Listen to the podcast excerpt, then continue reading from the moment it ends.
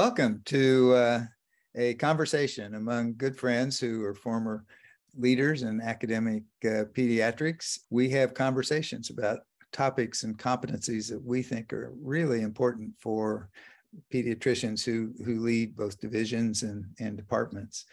Child Health Advisory Committee works with career physician. The panel today includes uh, Doctors Arnie Strauss, Doctors Valerie Opipari, Dr. Danielle Laraque-Arena, Dr. Chris Gleason, Dr. Craig Hillemeier, Dr. Bob Sawin, and myself. I'm Bruder Stapleton. I'm a former chair at uh, the Department of Pediatrics at the University of Washington in, in Seattle. So today's topic is going to be about uh, the educational mission.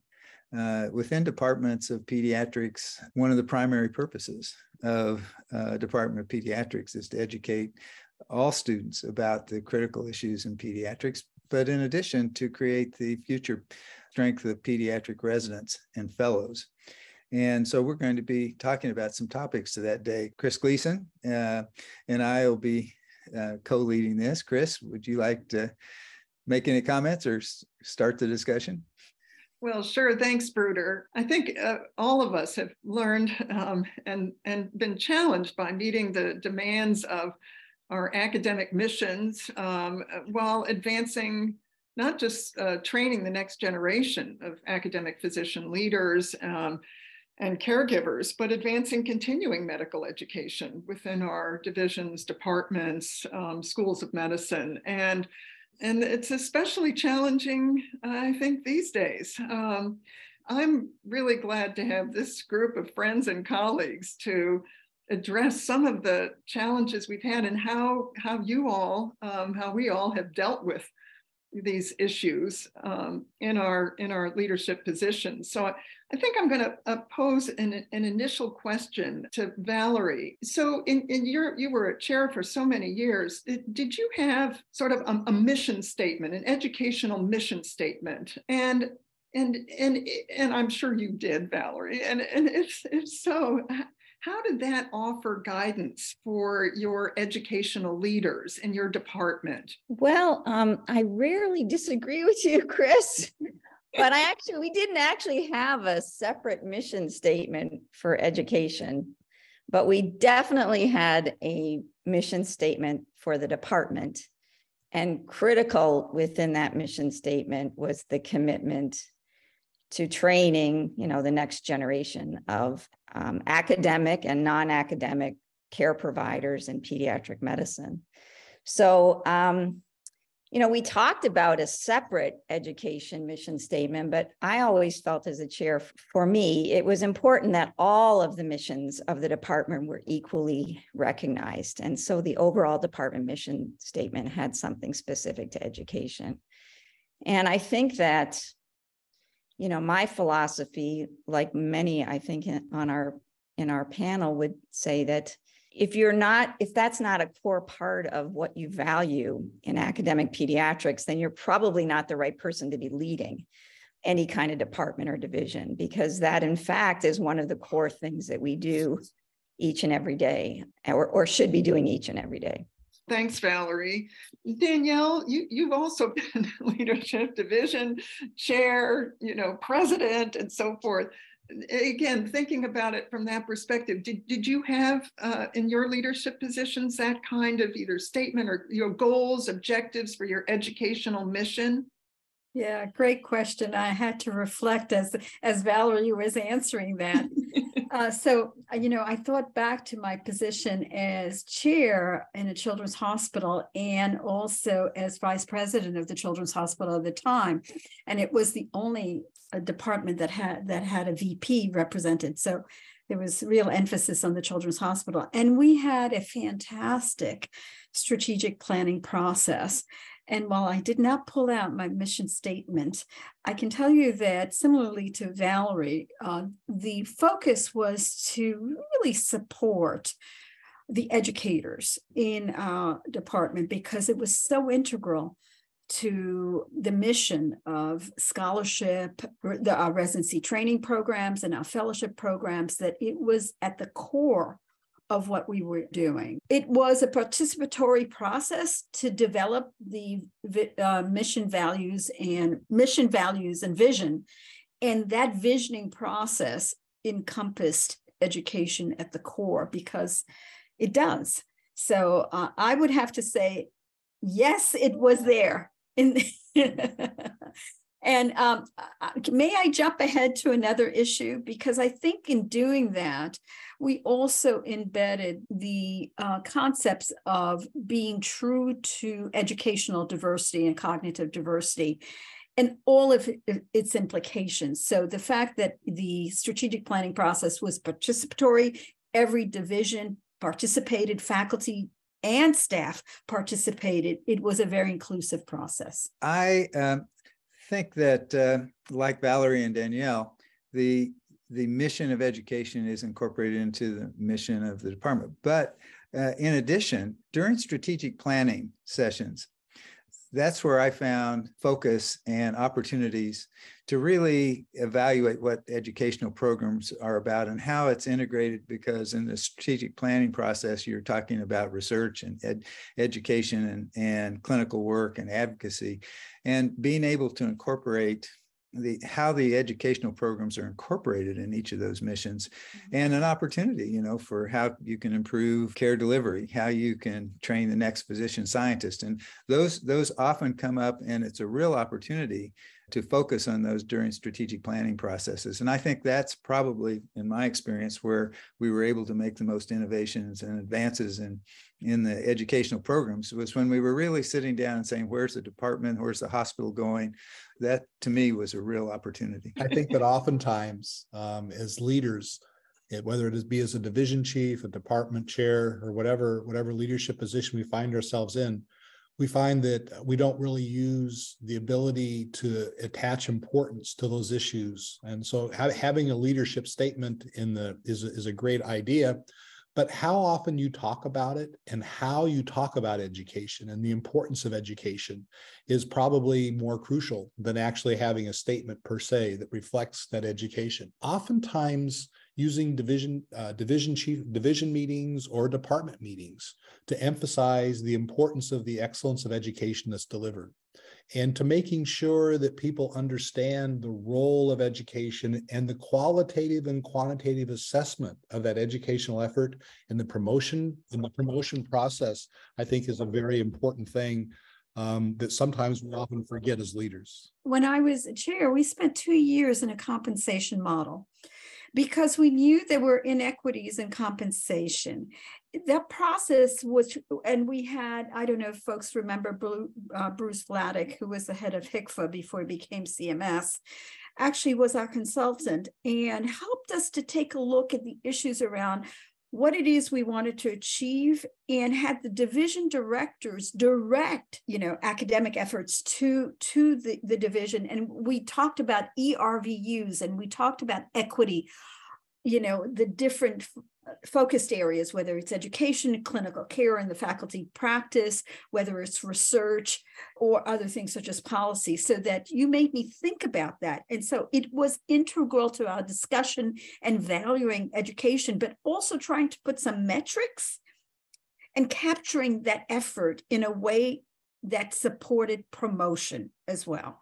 So i just think that it needs to be more than words it needs to be that the structure of the department supports our words saying that we support educational excellence and scholarship. The other is I'll do a plug for the APA, the Academic Pediatric Association.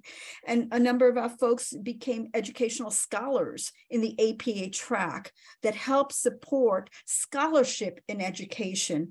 And then we integrated also some aspects of research in the issues around how you teach about implicit bias, how you teach about various things, and what's the training needed. So thank you. Yeah, well said. And uh, you know, Bruder, that just reminds me that you you've raised some questions, um, right? That you wanted to ask us too to reflect on, and how do we provide, you know, this kind of support, mentorship, guidance for our faculty who are engaged in educational activities or leading educational programs. So do, do you want to reflect on that or, or run some questions by us that we can address?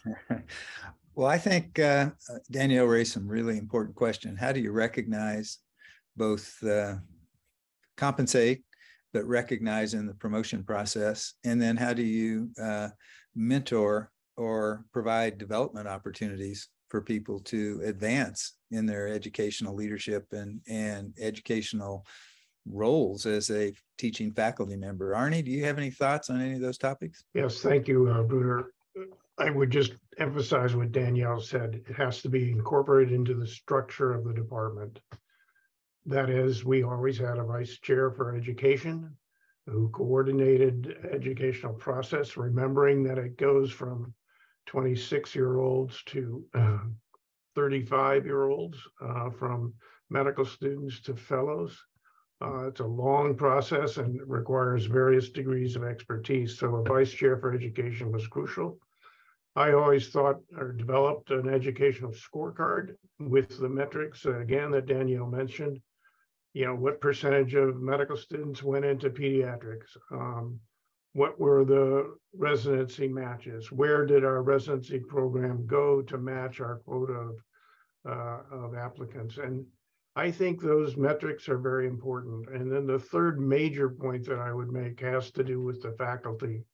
Um, we developed or asked the faculty to develop an education portfolio based on guidelines as part of their faculty development and ultimately their promotions um, so that they understood what the goals of the process were and could have something specific uh, to work toward. And then I think uh, another point Danielle made is involvement of the chair and the division directors in the process. So I attended all of the residents review sessions. The people that were doing that knew how important I felt that was for the future of the department. At the other end of the spectrum, set up a fellowship office, which had not existed here in Cincinnati, to support the fellows um, and the postdoctoral fellows who were doing research. So it's a whole spectrum. And I think it's really crucial to recognize and reward. So we had an educational award to recognize accomplishments in education as well.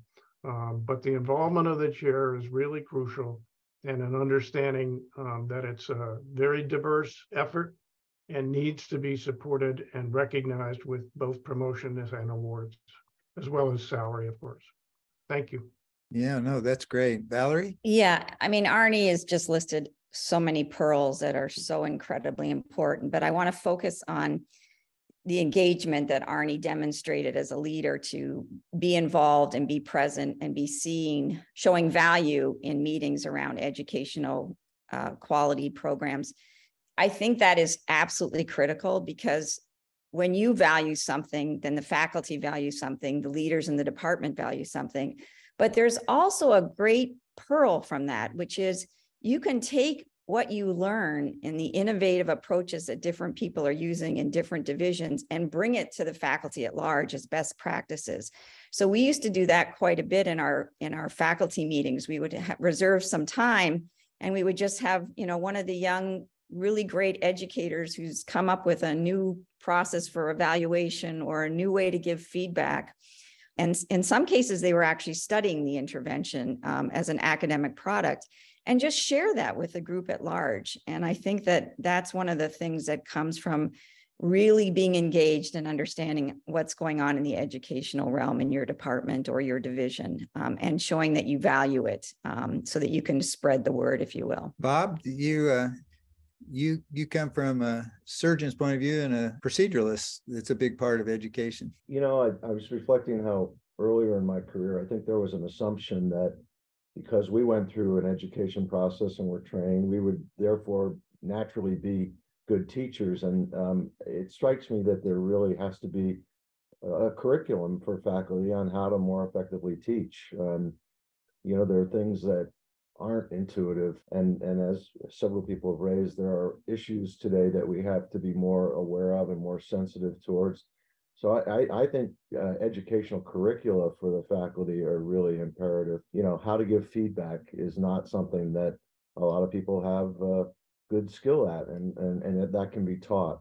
I know uh, our department had at least once a year had mandatory all faculty meetings that were focused entirely on, you know, an educational topic or educational skill. So I think those are uh, really important. You know, I, I'm not familiar with the milestones in, in the pediatric uh, residency programs, but I'm sure just as they are in surgery, that sort of measurable prescriptive attainment of skills is, a, is another way to add rigor to the educational process. Um, and as several people have mentioned, valuing education and the promotion and, and compensation process is imperative. So I think uh, even even for the you know the scientists, um, I think you know uh, valuing emphasizing the value of, of education and teaching is is really important. One of the things that I thought about was the importance of medical student education. I mean, the Department of Pediatrics at a university is responsible for the very fundamental knowledge that every physician has about children and their and how to recognize a sick child and and to have a basic understanding of, of child health. So often the the in in the hospital setting the education is is left is kind of seen as a resident's responsibility. And i think you know really emphasizing how important the faculty roles in are in that in that regard and rewarding the good teachers and i know that that i had a i wrote a letter to everyone who got good teaching reviews each year thanking them and have asking them to put it in their promotion portfolio. I mean you can do things that you know let people know that what they're doing is important and i think that that's that's an area everybody sees a clear i think responsibility to residents but the med students themselves are a really important uh, part of a, a department's mission. Danielle yeah, one of the things that your comments and other comments have brought to mind is that, in fact, we're not trained as educators. And one of the things that I certainly, I, I hope we do uh, lifelong learning is that I learned about educational methodology and then integrated it as a division director and vice chair and then chair into the process. And talking about medical students was you know we knew that if you were mentoring the attending for a third year medical student you actually had to observe their physical exams their history taking etc and yet for the residents, we didn't incorporate that. And so again, I'm not going to give you an educational lecture because I probably couldn't, but in terms of the pyramid of the kinds of things that in fact are educationally sound, direct observations of our residents became one of the things that we actually strove to do. So we were educating the faculty about education so that you then integrate it into the substance of how you do things. Because if, if it's just an isolated concept, it's not integrated in how you do your daily operations, it stays as an, a marginalized issue. If you say your attending physicians need to apply for their fellows, their residents, their medical students, other health professionals they may be teaching, that you need to uh, actually understand educational teaching methodology, you then integrate it into the work that you do. And I found I learned a great deal from my educators. And then I could then try to in, have that integrated at whatever leadership level administratively. So it's teaching the faculty to teach so that they apply, you know, those concepts. Chris, you have a comment? Well, I, I just, I wanted to add a comment uh, about that, this particular issue, and that has to do with um, continuing medical education. And because I think that, you know, we've been focusing primarily on educating the next generation, trainees and so forth. But as you, as we all know, we've we've had to do a, little bit more in the weeds on our continuing medical education, at least in pediatrics, maintenance of certification and so forth, but also hospital procedures, things like that. We have to maintain our competencies and and so forth. And and we value that. I hope I hope we all value that. Um, it's not been without some pain and suffering. But I do think that some of the, you know, in addition to learning how to be educators, we've learned better how to be learners, continuing lifelong learners, and we can apply that. Some of the pain that we've had to endure over the last years and um, decade or so with that, and in our division, meant that I think we became better uh, educators and we valued education more because it mattered to us personally. We wanted to maintain our competency, our skills, and so forth, not just as educators, but as caregivers and so forth. So, so I just would add that about continuing medical education. And I know I see the hands up of Arnie and Valerie, so I want to be sure they get to it. But I, I also want to be sure we have some time to talk about how we select our leaders, our educational leaders. Like who's a good program director? Who's a residency program? Who's in charge of the medical student education? Do you recruit those? If you recruit them from within or outside, what qualities do you look for? What have you found useful or not so helpful to have these leaders that you really count on in your departments and divisions be successful? So I would make two points, one related to what Danielle briefly mentioned, which is educating a team and a team approach to care.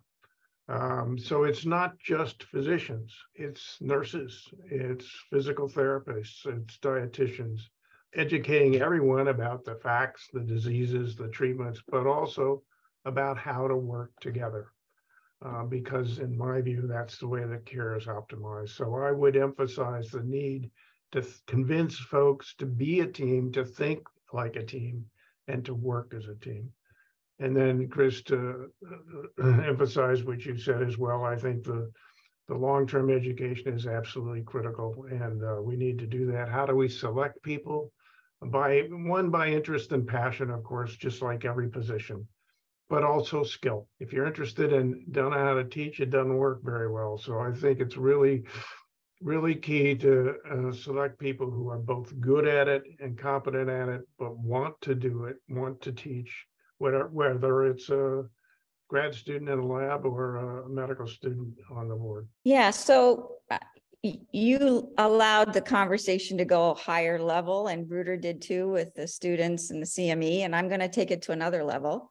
Um, because I think as a leader, I always felt uh, the educational mission was all the things that we've already discussed for students and CME and picking your leadership team to drive the educational mission and so forth. But your staff, we spent a lot of time thinking about what aspirations of our staff were and the talents that our staff had.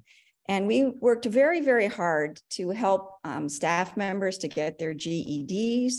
We would pick out very, very smart finance people who aspired to be a, a leadership position as a finance person in a division and finance at, at a higher level. And you know, we've got a, a couple of um, talks and on our website related to the business of, of medicine.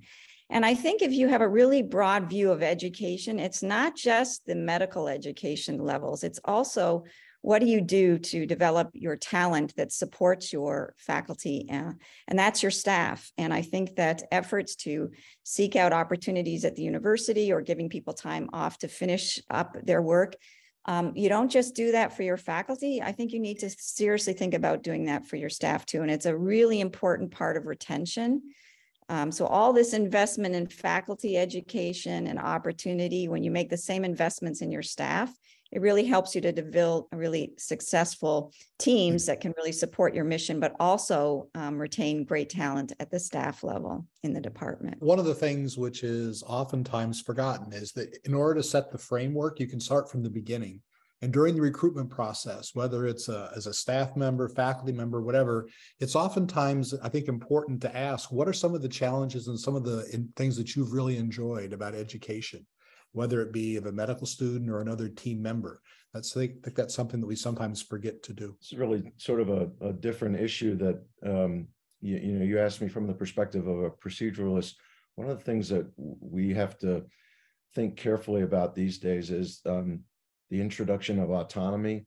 You know, the old adage about see one, do one, teach one no longer applies because as a society, we're not, you know, not going to tolerate that. And and one of the thing that uh, things that people have observed lately is that people who finish with a residency program sometimes haven't had that taste of autonomy and struggle in their first several years as as young attendings.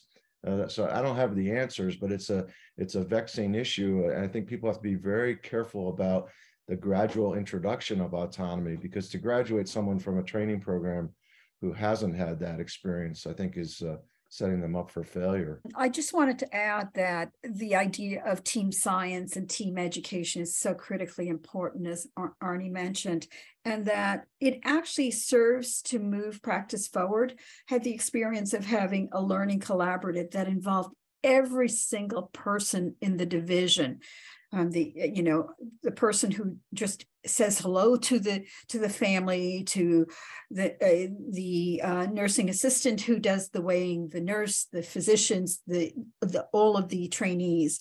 And so quality improvement is key to that. And i thought and it changed. We did it for integration mental health uh, screening and addressing children's uh, emotional health. And it changed practice so that education will change the practice. It's, it involves a comprehensive approach to everyone who interfaces with um, those we care for. I, I, want, I really wanted to close with a, a, question for the group based on a recent experience with a client, uh, wherein we heard a lot of superlatives about their educational mission and their uh, accomplishments and the field residency and fellowship programs and such. And just out of coincidence, I had an opportunity to have a 30 minute call the next day with um, a couple of their chief residents who let me know that they had never met the chair and they had never even met the program director.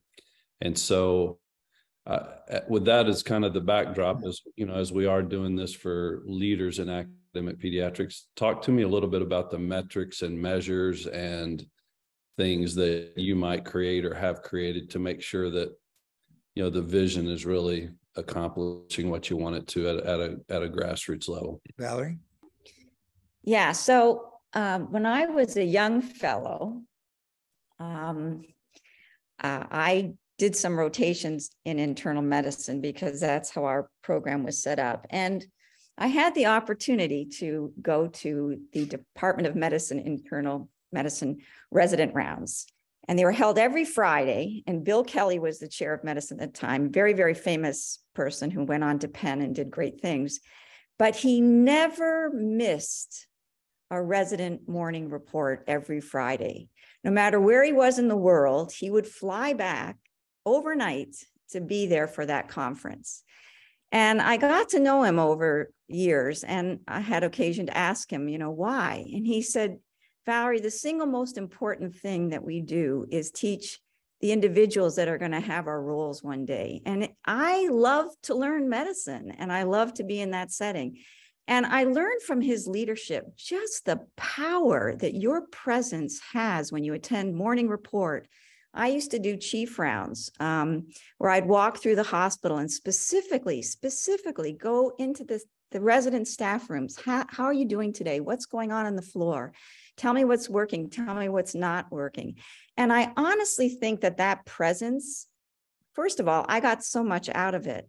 But I think it sends such a deep and profound message to young people that you truly, again, care about the educational mission.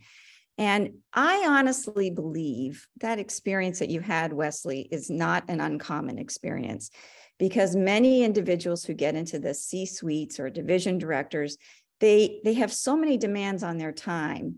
And it's really hard to manage everything and organize things to keep those fundamental opportunities front and center.